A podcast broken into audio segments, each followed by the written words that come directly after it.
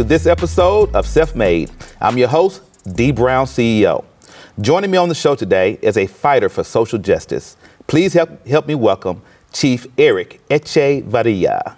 Chief, welcome to the program. Thank you for having me. No, I'm glad to have you. Yeah. Look, you have uh, an interesting st- uh, story. You know, obviously, uh, being the top cop for the city of Peoria is a position that um, a lot of Latinos never have the opportunity uh, to achieve, and you're in the, you know, the the one percentile or two percentile, probably nationally, of uh, Latinos that are, or Hispanics that are in this position. But I want to learn about your journey. Um, kind of tell me about your childhood and where you grew up, and I want to hear kind of how you got to where you are today.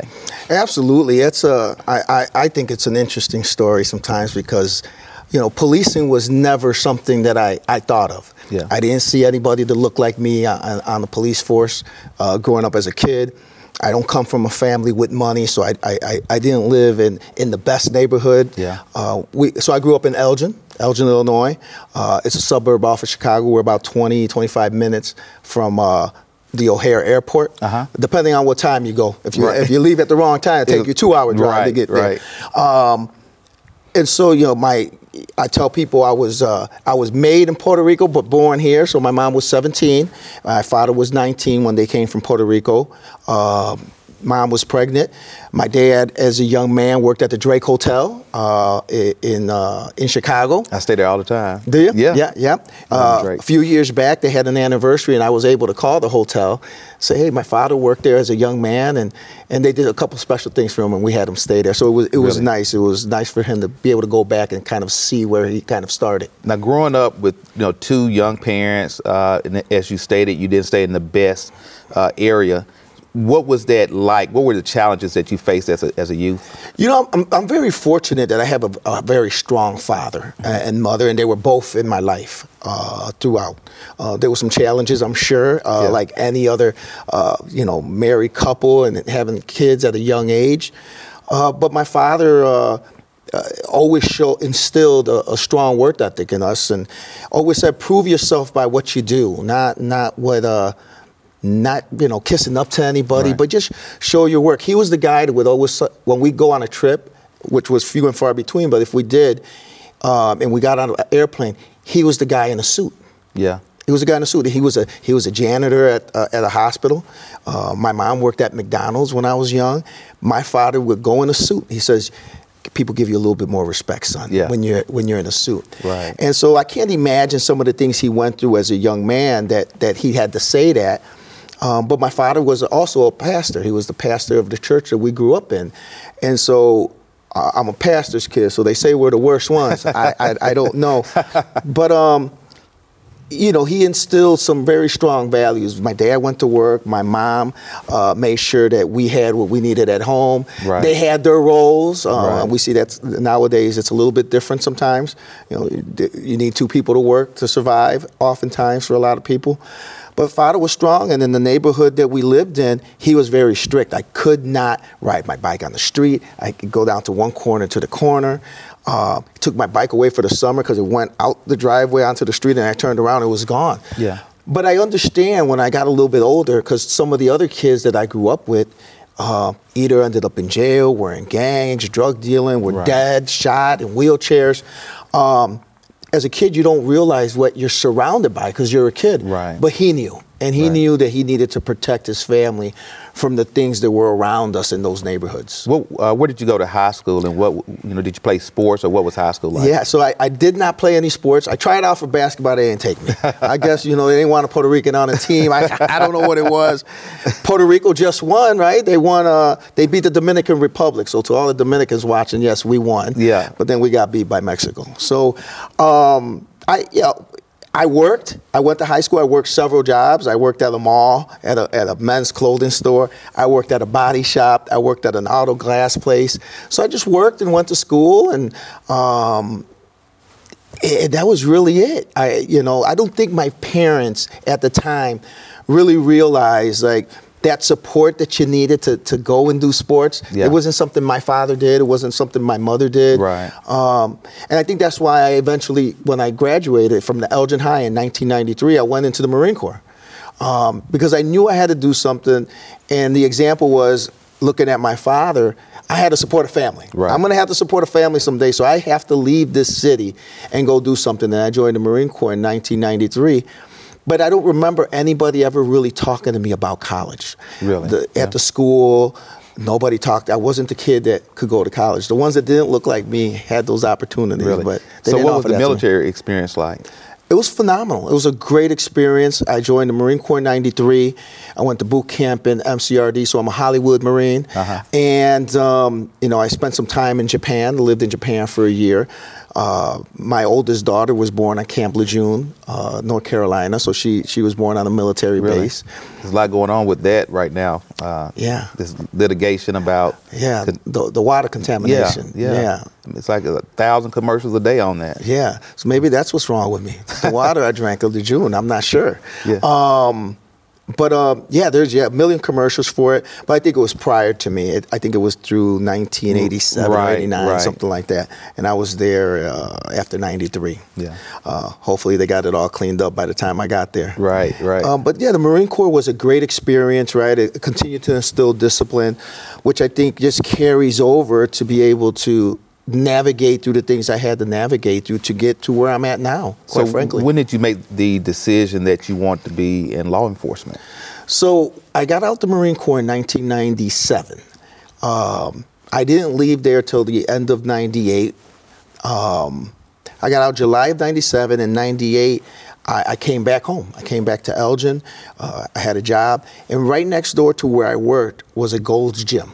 And a couple buddies of mine, uh, and uh, Enrique Santiago, um, who's still at the Elgin Police Department. And then I didn't know him then, but we, we worked together all the way up the ranks. Adam Schusler with the Elgin Police Department, who's the deputy chief there now. We're young officers there and said, You should apply to be a police officer. Never really thought about it before. They spoke to me, they recruited me, so I went and took the test Yeah. only test I ever taken for any police department. Uh, I showed up uh, to the city. There was at least five, six hundred people there to take this test. And I'm looking around and I see other officers from other agencies in uniforms. I see officers from the police department, Elgin at the time, in uniform, talking to other people. I said, No way do I have a shot Yeah. at getting this job. Just, I don't know anybody. I didn't know the dynamics. Not too many people look like me. I said, hmm, I don't know what the opportunity is going to be like. But I took the test. I took the test, and I was number five on this list. And I was off to the academy. They hired 10 immediately, uh, and then another 10. Yeah. Uh, and I was off to the academy as soon as I the process was done. Off to the academy, and that's how the story started. That's how the story started. So I know that we talked kind of before the show, and uh, like me, you know, growing up, uh, you know, we've had you know challenges just based on our uh, race, uh, and so how did your experiences in life impact the way that you police? Wow. Um, well, like I said, I, I didn't see anybody that looked like me, and then I've always I've always worked under the pretense that I want to be treat people the way I want you to treat my family, Right. the way I want my family treated. Um, I walked into a police department at the time where all the black officers were suing the city. Yeah. um, I had a family uh, at the time, and I had a child, and I had to navigate through this department, and I was the I was the homegrown guy Yeah. that knew everybody in the community, the good and the bad, um, and I didn't want to be associated. I didn't want somebody to say, "Oh, he's." He's going to share information, or he's a gang member, or he's that. Right. Based on some of the things that you were seeing that were happening inside the agency at the time. And so I really just focused on what the job was and what we needed to do, and to really treat the community the way it deserves to be treated fairly, Yeah. equitably. Um, I was the voice that can speak for a community that often didn't have a voice. Right. Um, Elgin eh, has a high Latino population. Um, and you know, I was able to bridge that gap for the Latino community and the Black community, being of Africa, Africa, uh, Afro Latino descent, Yeah. of Puerto Rican. Um, you're able to really bridge that gap between law enforcement and the community. Which is important. Yeah, it's very important to be able to give them a voice, and not just a voice, but also an example that we need to maybe stop complaining sometimes, and really be the catalyst for change by getting in there and being that Right, change. right. And that was all I, I always wanted to do, and really always to stick to being my authentic self. I did not want to change. I didn't want to uh, compromise who I was, and just really being authentic. Right. When did you make the decision uh, that you wanted to uh, move up the ranks in, in law enforcement? Because obviously, uh, there are a lot of people that entered law enforcement, and many never make it to the, the level of chief, right? So, Right. what was that? What what made you make that decision, and what was that journey like? You know, it wasn't a early decision. I, I don't think I ever thought I'd see myself in this position, but I always uh, always say you, you don't got to get ready if you stay ready. Yeah. And so um, I began going back to school. Uh, I, I got my associates at Benedictine University. I went on and got my, my bachelor's at Northeastern Illinois University in Chicago. And then I got my master's through NIU in public administration. And I always wanted to be ready if that opportunity came up. Um, I didn't want to lose the opportunity because I, I didn't prepare myself. And I never wanted the opportunity based on what I look like either. Yeah. Uh, and to me, leadership is about serving. And so if, if, if, if serving is below you, then leadership is beyond you, Yeah. is one of my models. And that's what I just did. And, and the opportunity came up, and I said, I'm going to apply because some of the things that I seen that I didn't like, Uh-huh. I, I I I seen leadership in places that and things that I saw that I just didn't appreciate. I, I think as a sergeant, that's the first line supervisor that Right. that in, in policing for us. And I seen things from sergeants that I'm like, okay, we're not setting the example for the officers, and you can't create an agency that's going to be equitable and treat our community right if we as the leadership don't set that example and that tone Right. and i didn't see that oftentimes and i said i have to i have to be, make my sphere of influence a little bit bigger so i can influence others and oftentimes it wasn't even an influence that you set the tone and set the example one of the things i used to do is i always would walk into the police department and in the locker room i'd sit there and polish my boots Eric's boots were always going to be the most shiniest. Eric's uniform was always going to be the crispiest. Yeah. And you weren't going to outwork me. I picked up, I took the sergeant's exam. I took one sergeant exam and I got promoted off the first sergeant exam I ever took. And I continued just to do the same thing, being authentic. I'd walk in, and now when the officers saw me polishing my boots, they automatically knew, okay, we know what he likes. Right. All of a sudden, you see everybody else doing the same thing. right. And I was a sergeant who would stand at the back door and wait for the officers that we started with. Whoever I started, my team was walking in at the end of the night and I'm checking them off. We start together, we end together to make sure that everybody was safe. Yeah. And holding people accountable Right. to what they're doing and how they're treating the community. And then again, time went on and I and I saw what what lieutenants were doing that I did not appreciate. Those lieutenants or those other supervisors who were out the back door and out on the street on their way home before the officers were even in. Yeah. And not holding other people accountable and not creating a culture of in their own shifts that quite frankly we need to have in policing. Policing has made a lot, a lot of mistakes nationally. I mean, we've seen the stories of what Right. happened. I mean, George Floyd, and we can go on and name many names.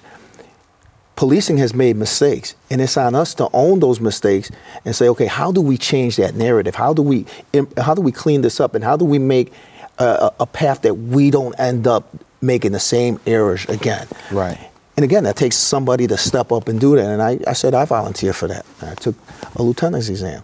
So my first lieutenant's exam I took, I got promoted. Same story goes on for the next promotion. I, I seen what some commanders were doing in a police department. That's now you're part of the executive team. Yeah. And now the influence is even bigger. You oversee whole areas of departments, whether it's all of patrol, whether it's all of investigations, whether it's all of administration. And again, I wanted to just be, I wanted to have a bigger circle of influence and help change the culture in the Okay. department. So I took one commander's interview and I got promoted. And uh, that's, that's 20, 20 years into my career. Yeah. but during that during that 20 year journey, uh, were there anything uh, that you encountered, any situation that you encountered that impacted you uh, as, a, as a law oh, enforcement absolutely. I, uh, I numerous. I one time I was standing in, in the police department, and this is just kind of an inside story. Yeah. And I'm talking with an African American officer, friend of mine, inside a secure area of a police department, and I had a a Caucasian lieutenant walk up to me when he was done talking to me, and says, "You need to watch who you talk to around here." And I looked at him like, I'm in a police department talking to another officer. And I knew then, and I said, I have to, I have to continue to step up. I have to be this change because if, if, if that was the mentality inside right. the agency, and, and, it wasn't everybody, right? That's you know that's right. that's a, a, small percentage, but he was brave enough to say that to me. What is happening in the community outside these walls? Right. What is happening out here? Um, and I couldn't tolerate to see that. I wasn't going to tolerate that. Um, you know, my line was drawn in the sand. That that that's the kind of behavior I don't want to see outside of the walls or inside an agency. And I could tell you the amount of times that I stopped somebody and and, and somebody told me because people look, you're Latino. Yeah. Uh, you're illegal.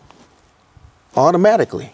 Wow. You're illegal. You don't belong in our country. You don't. I served this country in the United States Marine Corps, and the amount of time somebody has said to me, "You should be mowing my lawn," when I've stopped them. Really? Yeah. Or, uh, or, or a simple comment as in, "Wow, you speak good English." Oh, man. Those microaggressions, right? right. That we, we right. speak about. Well, it happens, and it happens, and it happens even when I'm in this uniform.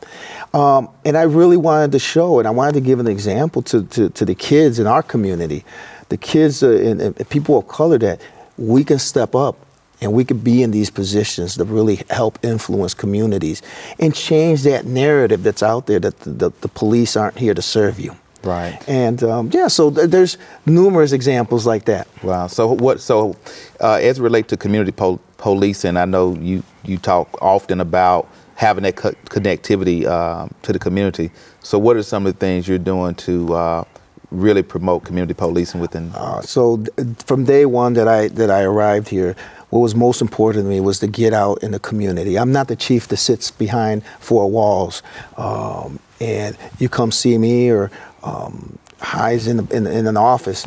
I like to be out in the community. I, am the people's chief. That's what yeah. I want to call it. so I like to be out there, and I, I like people seeing me outside of this and seeing that I'm a person right? And see behind these stars and behind the shiny badge. Yeah. And, and, let's talk about real life issues, root cause issues, what is happening, and listen to the community and then say, okay, now how do we implement and correct some of the things that we're seeing. Because what we're seeing in law enforcement, right, is not everything that is occurring is not all law enforcement work. Not police officers don't need to be doing all the work. Um, we're not going to hire our way out of crime.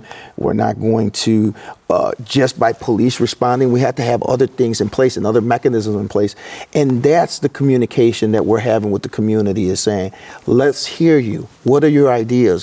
What are the things that you're seeing that we need to change? So, for example, one of the things that I brought here is walk and talks. The first time I said, we're going to go out and walk at, in neighborhoods and just knock on the door and introduce ourselves and share some resources. I think yeah. officers were looking like, "What are you asking us to do?" I said, "Yeah, just trust me. Yeah, just trust me."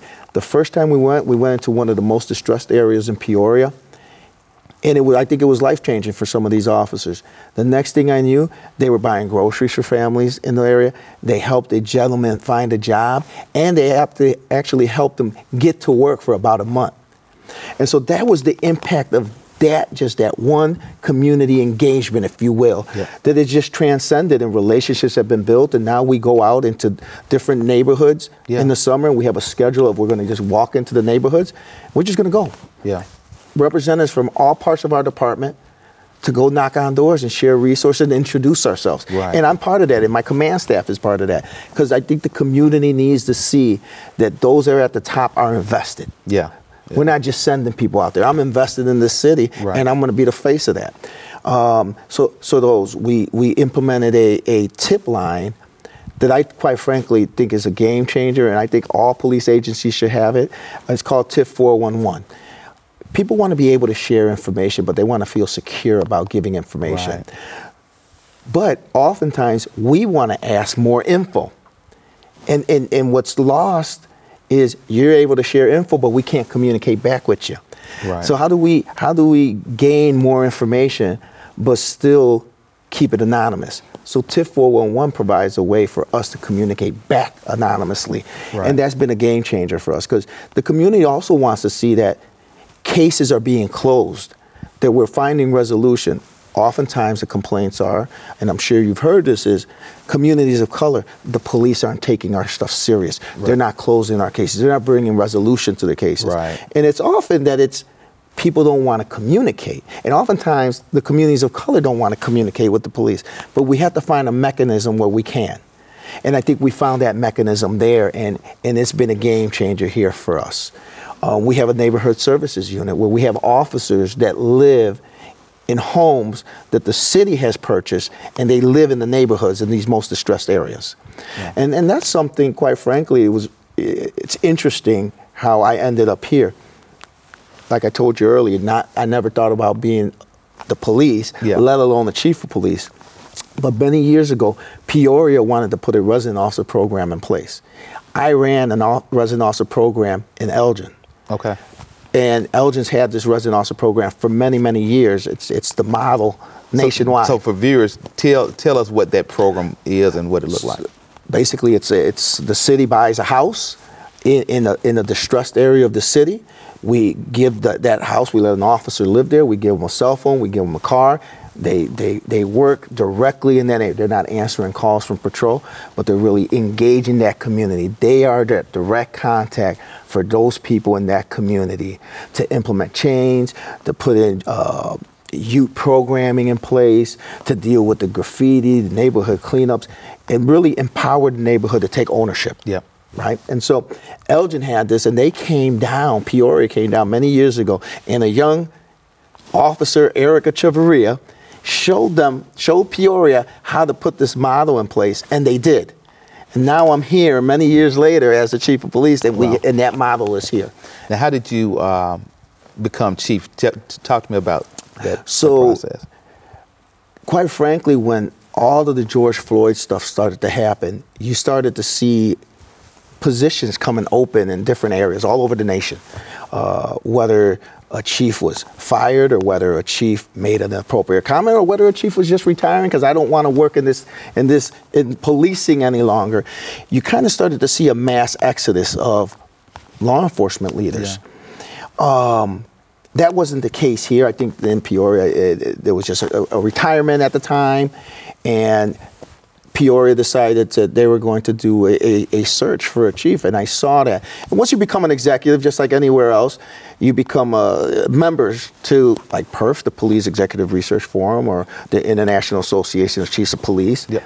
and you start getting information about openings all over the place. I, I still get them every day. You, Yeah. somebody, there's a, a, a an agency that needs a police chief, but Peoria really piqued my interest because Peoria and Elgin always flip and flop in size and which one's larger. Six and seven. Six Yeah. and seven. Right now, I believe we're the sixth largest and Elgin seven, but that can change next year. And the demographics are very, very similar. So the, the, the black and Hispanic are what switch. So there's a larger black community here, or there was a larger Hispanic community in Elgin. Yeah. But the numbers are almost the same, just switched, right? Right. And there was things that were ha- are happening here that had happened in Elgin 20 years ago, and we were able to implement change and do things and, and get the buy-in of our community and really change the narrative there, reduce crime, improve uh, transparency and legitimacy with our community. And I thought to myself, I think I can do that in Peoria. I think I could take the skills and, and the knowledge I've, I've gained over the years and, and the ability to just walk into a neighborhood and engage with people and my ability to communicate with just anybody. Yeah. Um, I thought was an asset for me to be able to really walk in here and, and, and implement those changes here. And um, went through a rigorous interview process. Uh, it was three hours, about 30 people interviewing. Yeah. Uh, a panel of 10, a second panel of 10, and another panel of 10 was the initial. And then it was it, then it was boiled down to I think two or three candidates. And then I had my final interview with the mayor, and the city manager, and two council members. And again, it was a rigorous interview. They was they didn't shy away from asking anything. Really? And um, uh, you know, thank God I, I ended up on the top, and I was the choice that they, they thought was the best fit for Chief, I'm, what I'm going to do, uh, I'm going to get you to stick around, and we're going to wrap this episode up, and I'm going to bring you back for the next episode, uh, and we'll continue this conversation. Okay. Right. To my viewers, thank you for watching this episode of Self Made. I'm your host, Dee Brown CEO, and remember, without you, there's no me.